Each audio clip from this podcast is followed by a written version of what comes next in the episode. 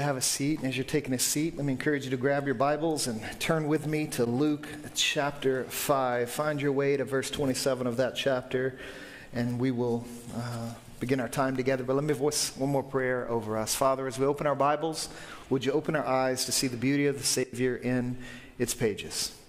Holy Spirit, would you stir our hearts with the realities of your kingdom, of the kingdom of Christ, and and give us grace to live in light of your redemptive rule over us. We love you and we pray this now in Jesus' name. Amen.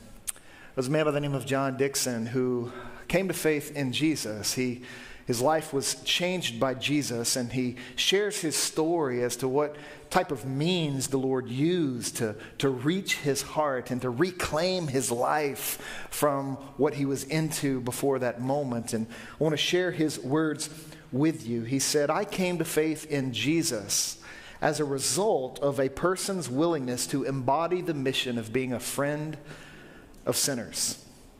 One of the relics of Australia's Christian heritage is the once a week scripture lesson offered in many state high schools around the country.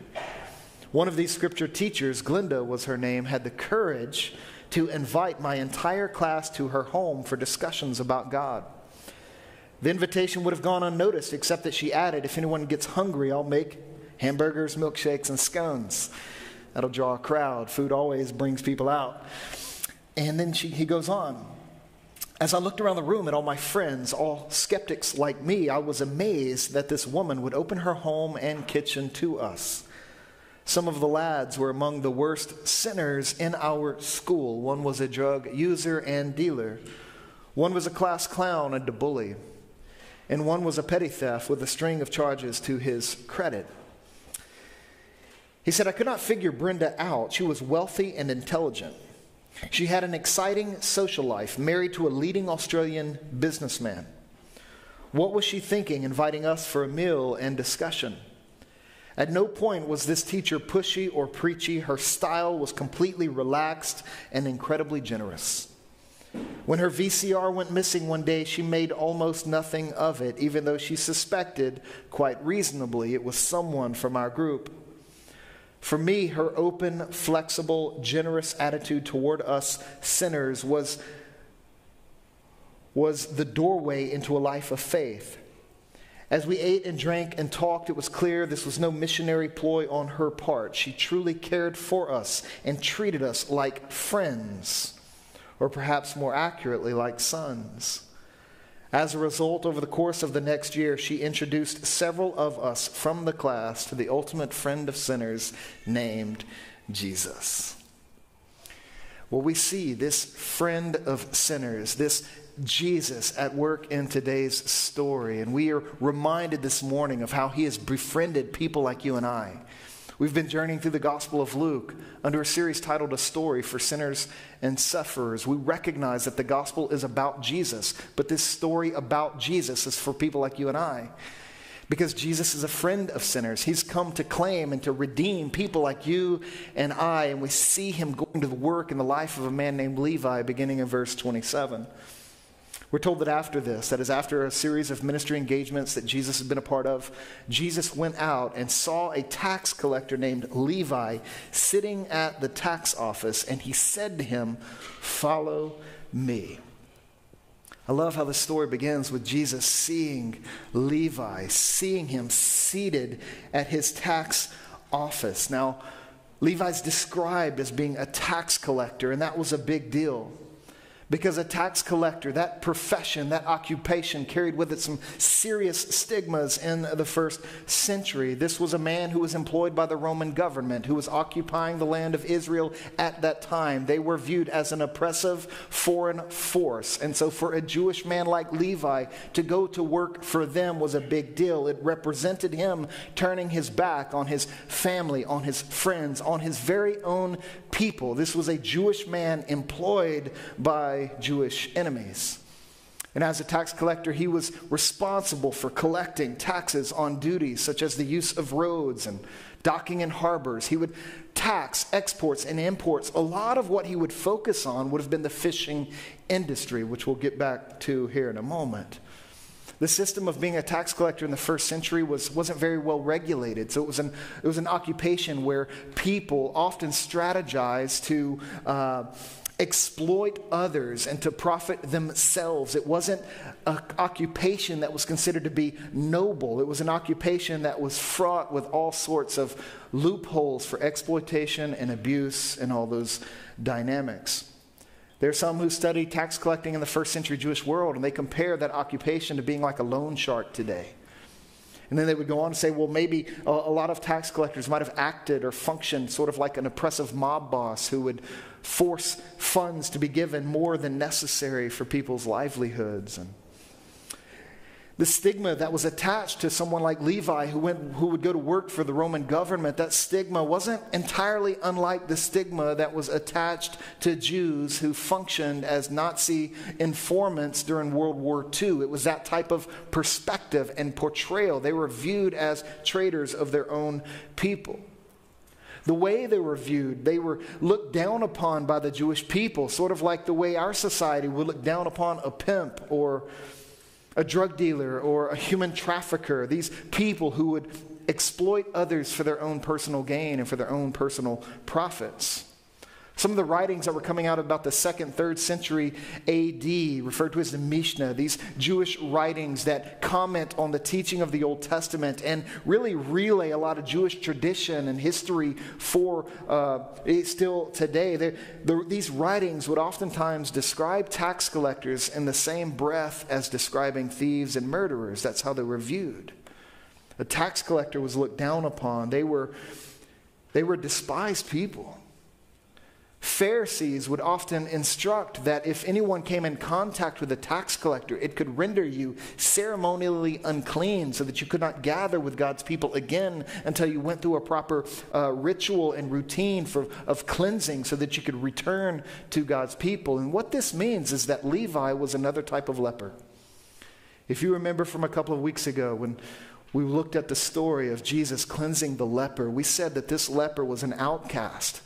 He was banished, alienated from engaging in the worship of God's people, and yet Jesus reached out and touched him and cleansed him and brought him in. Now, this leper, he was an outcast as a result of his sufferings. And, but what we see in Levi is a different kind of leper, a different kind of outcast. Levi was an outcast because of his sin because of the way that he would oppress people and exploit people. This is what caused him to be cast out of the mainstream Jewish society and rhythms of life. But no matter how far Levi was considered to be a, an outcast, he wasn't cast so far out that the grace of God couldn't see him. And this is what we're cued into here we're told that Jesus saw Levi. He looked in his direction and saw this man sitting at the tax office.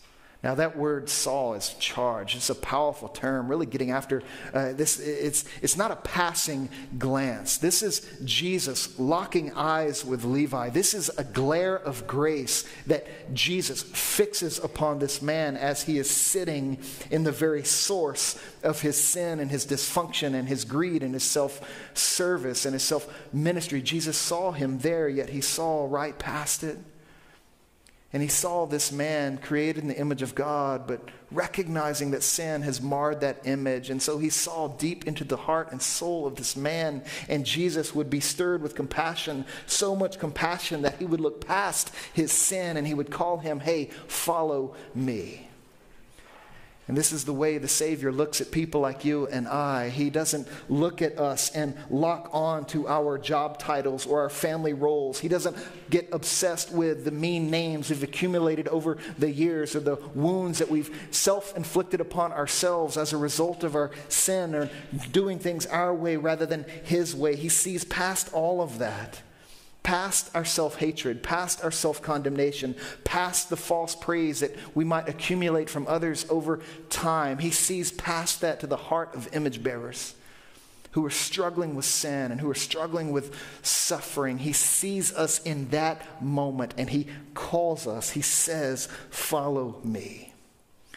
Jesus is a friend of sinners and sufferers. He has come for outcasts, whether someone is outcasted, cast out as a result of things beyond their control, like the leper, or those who were cast out as a result of things they can control, such as this man and his sinful practices. And so he calls Levi, he says to him, Follow me. Now, we don't know how many times he's had, if any, interaction with Jesus. No doubt he's heard about Jesus before this moment, since Jesus' reputation had been spreading. He's performing miracles. People are interested in this miracle working rabbi, this Nazarene who's doing things the world has never seen before, who's teaching with an unmatched authority, who's healing lepers, who's raising paralytics. He's doing all of these things. And so he's likely heard about Jesus. And now for Jesus to come to him and call him into his community, that's, a, that's an amazing moment for this guy. I wonder if he sat in his tax booth wondering how he was missing out on these incredible things, being a part of what Jesus was doing. And and yet he's cut off from that. And yet this Jesus would come to him and see him and say to him, Follow me. I want you to come join this new community of God that I am building, this new kingdom that I'm bringing into the world. I want you, Levi, to be a part of it. And this call would have an amazing effect on Levi's life. He says to him, Follow me. And then notice what happens. We're told in verse 28 so leaving everything behind, he got up and began to follow Jesus. An amazing impact the call of Christ would have upon him. He left everything and began to follow Jesus. Now, what we see being illustrated here is what goes down in the heart of every person who responds to the call of Christ. Every person who hears Jesus say, Follow me, and the response given is one of faith, one of trust, one of obedience. This response that illustrates there are things that you leave behind when you follow Jesus. There's an old way of life that you check at the door as you enter the kingdom of God. This is what the Apostle Paul was getting after in Ephesians chapter 4, where he describes this dynamic and how it plays out in every believer's life that there are things we leave behind and there are things that we step into. This is what he writes. He says, But that is not how you came to know Christ, assuming you heard about him and were taught by him, as the truth is in Jesus. And here it is to take off your former way of life, the old self that is corrupted by deceitful desires to be renewed in the spirit of your minds, and to put on the new self, the one created according to God's likeness in righteousness and purity and the truth. This is what you're seeing being illustrated in Levi's movement from his tax booth to follow Jesus. This is what goes down in the heart of every person who puts their faith in Christ. Responding to the call of Christ, we put off a former way of life and we step into a new way of life. We check our way for Jesus' way, which is what the kingdom of God is all about. As we said a few weeks ago, that the kingdom of God is what life looks like when Jesus gets his way. And so when Christ calls you to himself, what is happening? Well, you're saying, okay, I'm going to stop doing things my way and I'm going to follow Jesus' way. I'm going to get behind him. He's my leader. He's my Lord. I'm going to walk in his way. This is what Levi literally does, and this is what you and I, in different ways, literally do too.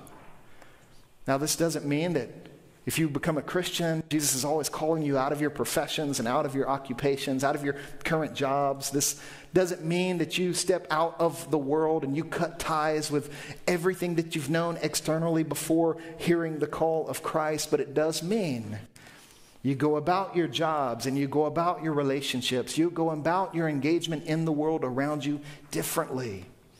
No longer are you living your way. You are now living His way, which is a better way.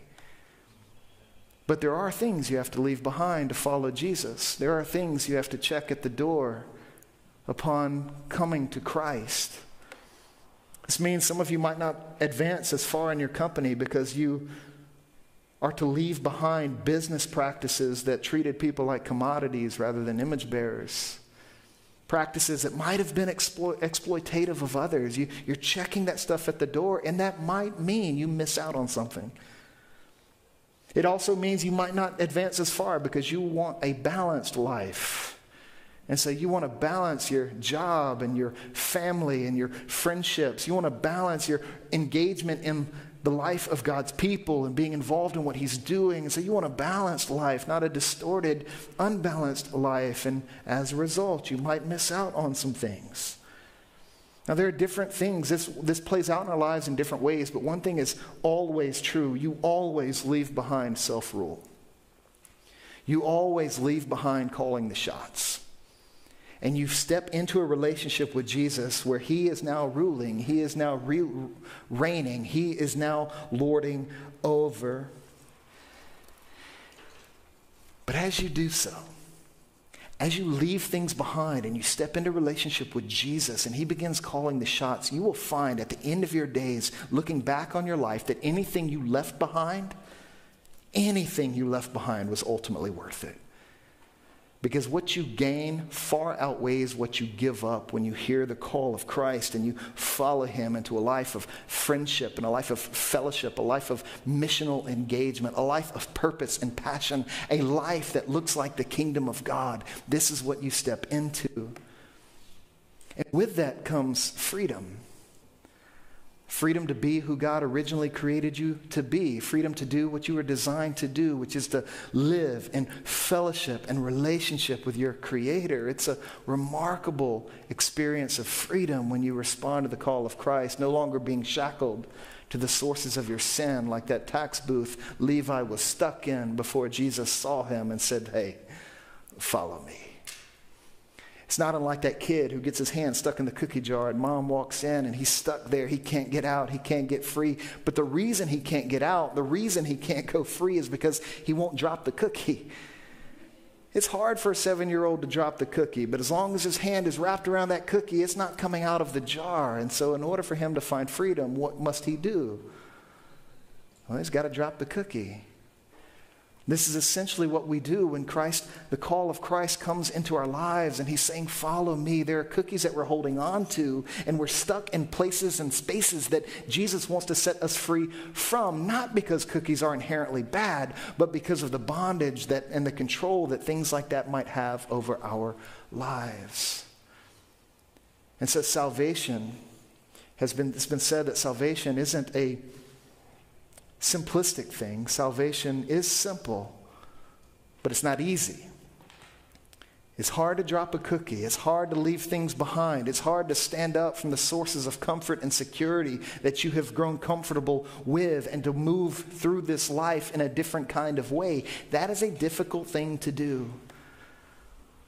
But I assure you that you, what you gain in following Jesus will always prove to outweigh anything you give you give up.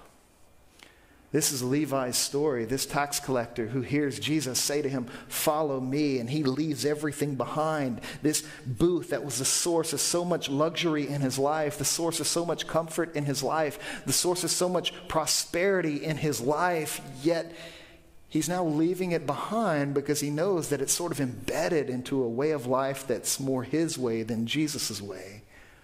And so he begins to walk with Jesus. And this new way of life, this new self that's being given to Levi, it, you see it at work immediately as he begins to live out what might be called the call of the church. You begin to see some incredible things going down in Levi's household immediately as he begins to follow Jesus. You look at verse 29. It says, Then Levi hosted a grand banquet. He threw a party. He opened his home and and a party broke out, a grand banquet for him, that is Jesus, at his house. And then you go on. Now, there was a large crowd of tax collectors and others who were guests with him, with them. But the Pharisees and their scribes were complaining to his disciples, Why do you eat and drink with tax collectors and sinners? So, as Levi begins to follow Jesus, he starts to join Jesus on the mission that Jesus is about. This mission and ministry to sinners and sufferers, a lot like Levi. So that this grace, this calling that Jesus has experienced that is changing his life, that that call might now be extended through his life into his areas of influence, in his social circles, so that more and more people might be brought into the kingdom of God and experiencing all that Jesus is calling us into. Levi begins to discover the difference Jesus makes in all of life, and he wants to expose as many people as possible to that reality. And so, what you find in Levi's story is he literally changes tables. At one moment, he's sitting at a tax booth, this table that was designed to serve himself. In the next moment, he's stepping into a different kind of table, a banqueting table where Jesus is present, and a lot of people like him are too. Only this table is no longer enlisted so that he might serve himself. This table is being enlisted into the service of Jesus and his kingdom. He literally changes tables. No longer serving himself, he is now serving the people around him. This is what comes with a new way of life. This is what the way of Jesus is all about. Now, one of our core values here at the Hallows Church is illustrated and embodied and kind of portrayed through the image of the table. We love the image of the table and what the table represents because of stories like these. Because of these moments where Jesus' kingdom is bursting out in a banquet, bursting out in a party, bursting out at a table. And this is where Levi's life goes. His table, he changes table and now he tables and now he finds himself sitting at a table of grace. It's a remarkable table of grace when you consider all the people that are coming over. The people that he's opening his house to were those that were despised and looked down upon by the religious elite. It was those that were often judged by society and cast out of the mainstream Jewish life and the Jewish world. Levi's opening his home and he's bringing them all in as his table is becoming a place of grace. It's a beautiful thing. There's a guy by the name of Robert Munger who once said the church is the only fellowship in the world where the one requirement for membership is the unworthiness of the candidate. You know, this is what the church is. The church is full of people who need a Savior. They're full of people who are struggling with sin and suffering and yet finding Jesus' way to be far more life giving than our way. And so we come together not because we are perfect, but because Jesus is precious. And so the table, the, the community of faith, the kingdom that God is building in the world is, a, is comprised, it is occupied by a table of grace that pulls all types of people together. But not only is it a table of grace, it's a, it's a table of community. Levi didn't cut ties with the friendships he had before he started following Jesus. Instead, he brought Jesus to bear on the friendships he had these people that he used to run with, these people that he used to collect taxes alongside, they probably conspired together to make to maximize their profits even to the exploitation of others. Now he's bringing them into the presence of Jesus. It's a remarkable picture of community. Tax collectors and sinners. Now one of the remarkable things about this moment is that Jesus is there, but so is his disciples. Peter, James, and John, and others. Now, what was Peter, James, and John doing when Jesus said to them, Follow me? They were cleaning their fishing nets, they were cleaning their boats. Why? Because they were fishermen. Think about the kind of community that's forming in Jesus in Levi's house. You have a tax collector who exploited people like Peter, James, and John, now feasting and fellowshipping together at that table. That's community. This is why we value the table because the table has a way of turning enemies into friends and friends into family. This is the kingdom of God touching down on earth and appearing here as it is in heaven when reconciliation is happening, when friendship among strangers is occurring and family is being built. This is what's going down here. So you have fishermen and tax collectors sharing a meal together. Jesus would do something very similar with some of the other disciples he would call. There was a man by, by, by, the name of Simon the Zealot who he would also say, Hey, follow me. And Simon the Zealot would follow Jesus. Now, as a zealot, he hated tax collectors. Zealots were staunch Jewish nationalists who despised anyone who would side with Rome or befriend Rome or anything of that sort. And yet Jesus had the audacity to say, Simon, follow me. Levi, follow me. I'm putting you together in the same missional community. You might not like it at first, but you're going to grow in it.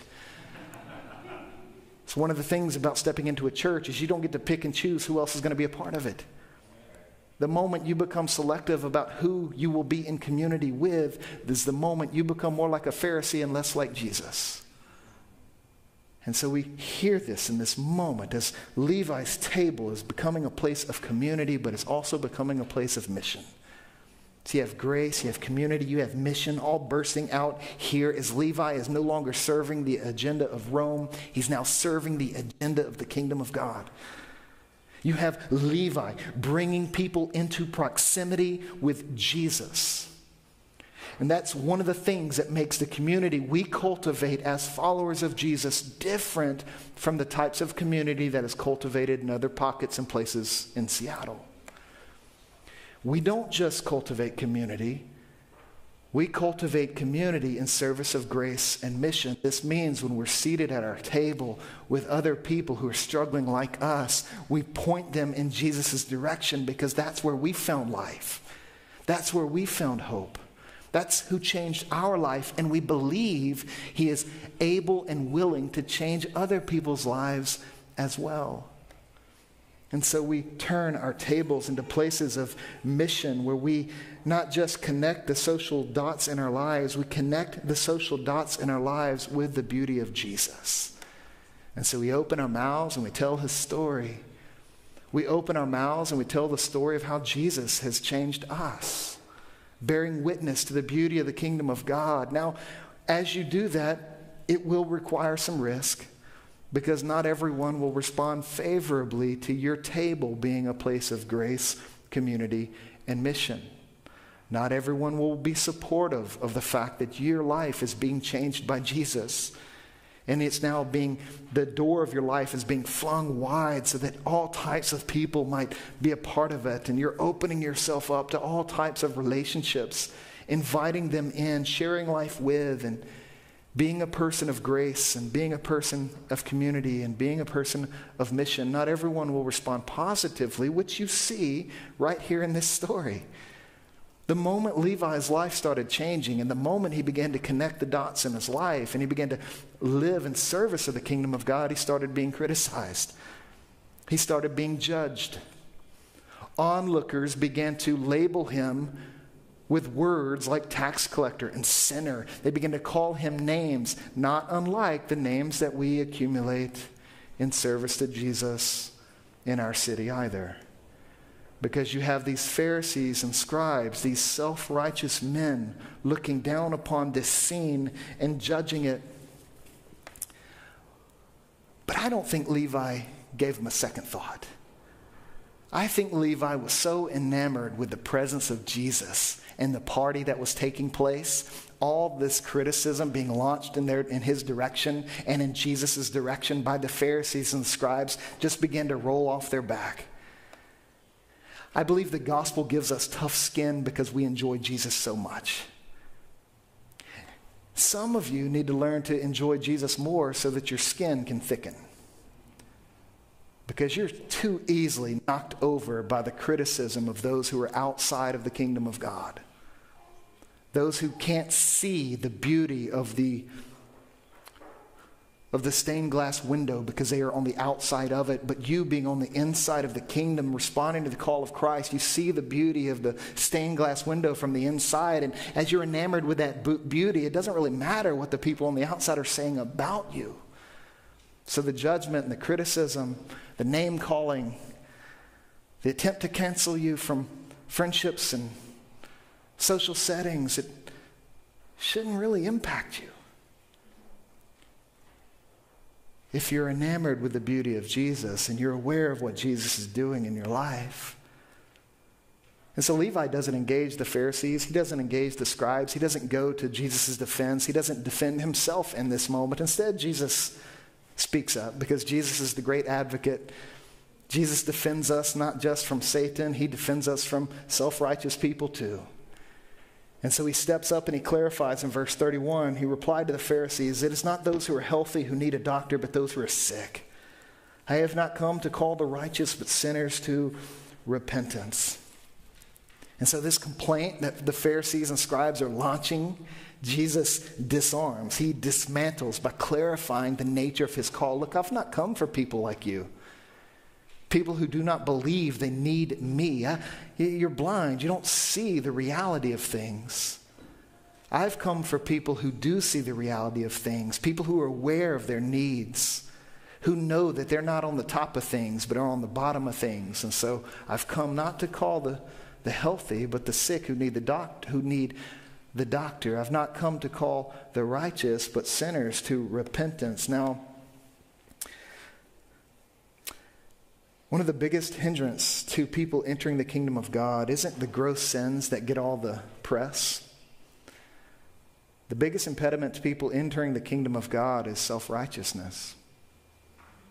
And there's a religious form of self righteousness that you see playing out in the life of the Pharisees where they want grace from God, but they don't want to give grace to others.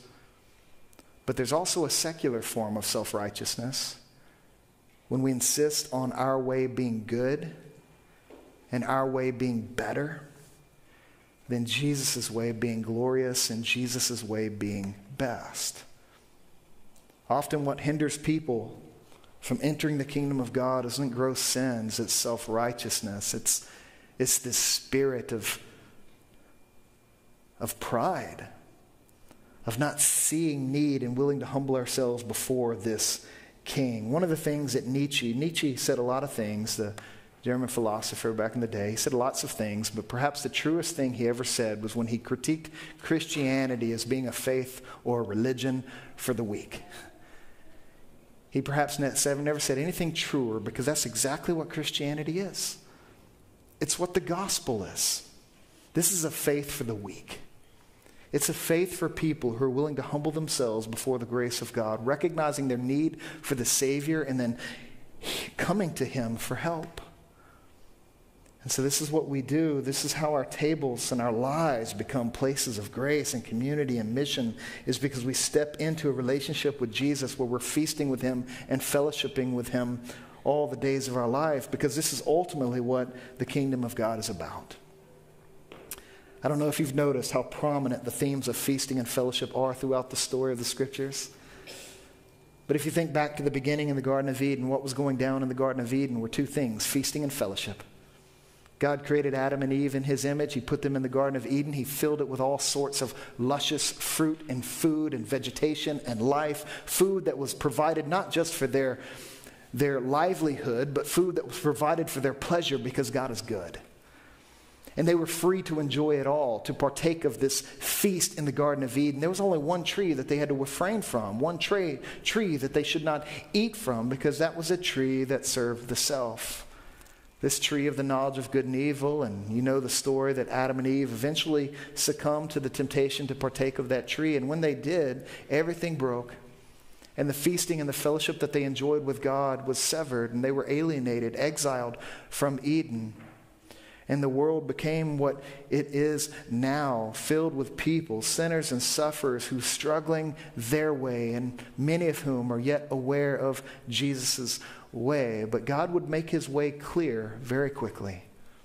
Because immediately after they were, they were alienated from Eden, the Lord gave them a promise that there was coming a Messiah. The seed of the woman would come, and he's going to make all things right. And he makes this promise, and then the rest of the Old Testament unfolds according to that passion, that promise, that commitment. And as you trace that story all throughout the scriptures, you're going to see feasting and fellowship present in every moment of redemption that God executes in the world. You think about the book of Exodus. What happened the night of the Passover when the people of Israel were called out of Egypt to walk with God to the promised land? Well, they slaughtered a lamb and they applied the blood to the doorposts. Their lives were spared. And then every year after that moment, they feast and fellowship together. They commemorate that redeeming act that God brought in Egypt. And then after they stepped out of the Egypt, having that moment, they start walking with God through the wilderness and they're going where? They're going to the promised land, which is described as a place filled with milk and honey. That the promised land is a place where God's people will feast and fellowship with God. That's where the Lord was leading them to, feasting and fellowship. You get to the book of Luke, you come into the New Testament. You see Jesus' ministry, and what is he doing with people? Constantly, he's feasting and fellowshipping with them. He's showing people what the kingdom of God is like. The kingdom of God is like feasting and fellowship. It's being together and enjoying life, enjoying one another. It's reconciliation, it's pleasure, it's joy, it's goodness. This is what Jesus models time and time again throughout his ministry. You get into the church, and you have the church doing the same thing. You study the history of the church and how it started, and over the first few centuries of, of, the church's existence in the world, many of which took the place of house churches, where the table featured as kind of central to the church's gathering, as the church would gather and they would feast and they would fellowship, devoting themselves to the apostles' teaching, to the breaking of bread, to the, to the fellowship, and to prayer. That's what the church did. And the church made a huge impact over the first four centuries of her existence. Turned the world upside down through the ministry of feasting and fellowship. The church being friends of sinners. Leveraging the table to be a place of grace, a place of community, and a place of mission. And then you come to the end of the story, you get into Revelation chapter 20 and 21, and what do you see there? Well, you see a new heaven and a new earth coming down, and we are told elsewhere about this marriage supper of the Lamb that will take place then. That feasting and fellowship will reach its climax when the kingdom of God is consummated in the new heavens and the new earth. Feasting and fellowship is what life in the kingdom of God looks like enjoying God, enjoying each other, and loving sinners and sufferers like us. Jesus would refer to this day in Luke chapter 13, verse 29, when he speaks of this coming feast and this moment of fellowship that we will all enjoy when all is said and done. Luke 13, 29. Jesus says, They will come from east and west, from north and south to share the banquet in the kingdom of God, meaning sinners and sufferers from all over the world are going to sit at the table of Jesus when all is said and done. And so, what do we do in the meantime? Well, in the meantime, we give people glimpses of that day. This is what it means to pray Father, let your kingdom come and your will be done on earth as it is in heaven. Give us glimpses, manifest the reality of your redemption right here, right now, so that people might taste it have their appetites whetted so that they might long for the coming kingdom of God and its consummation. This is where we live. This is the life that we are called into as we follow Jesus together. And there's a way in which you and I commemorate this feasting and fellowship dynamic every week. Every week we partake of the Lord's Supper because the Lord's Supper is a, is a little mini feast it's a mini feast, but it's a meaningful feast as we partake of this meal together every week, thinking about the body that Jesus gave for us and thanking Him for the blood that was shed so that our sins might be forgiven, so that we might be reconciled to our God, that our lives may be brought into the kingdom. It all happens because of what Jesus has done for us.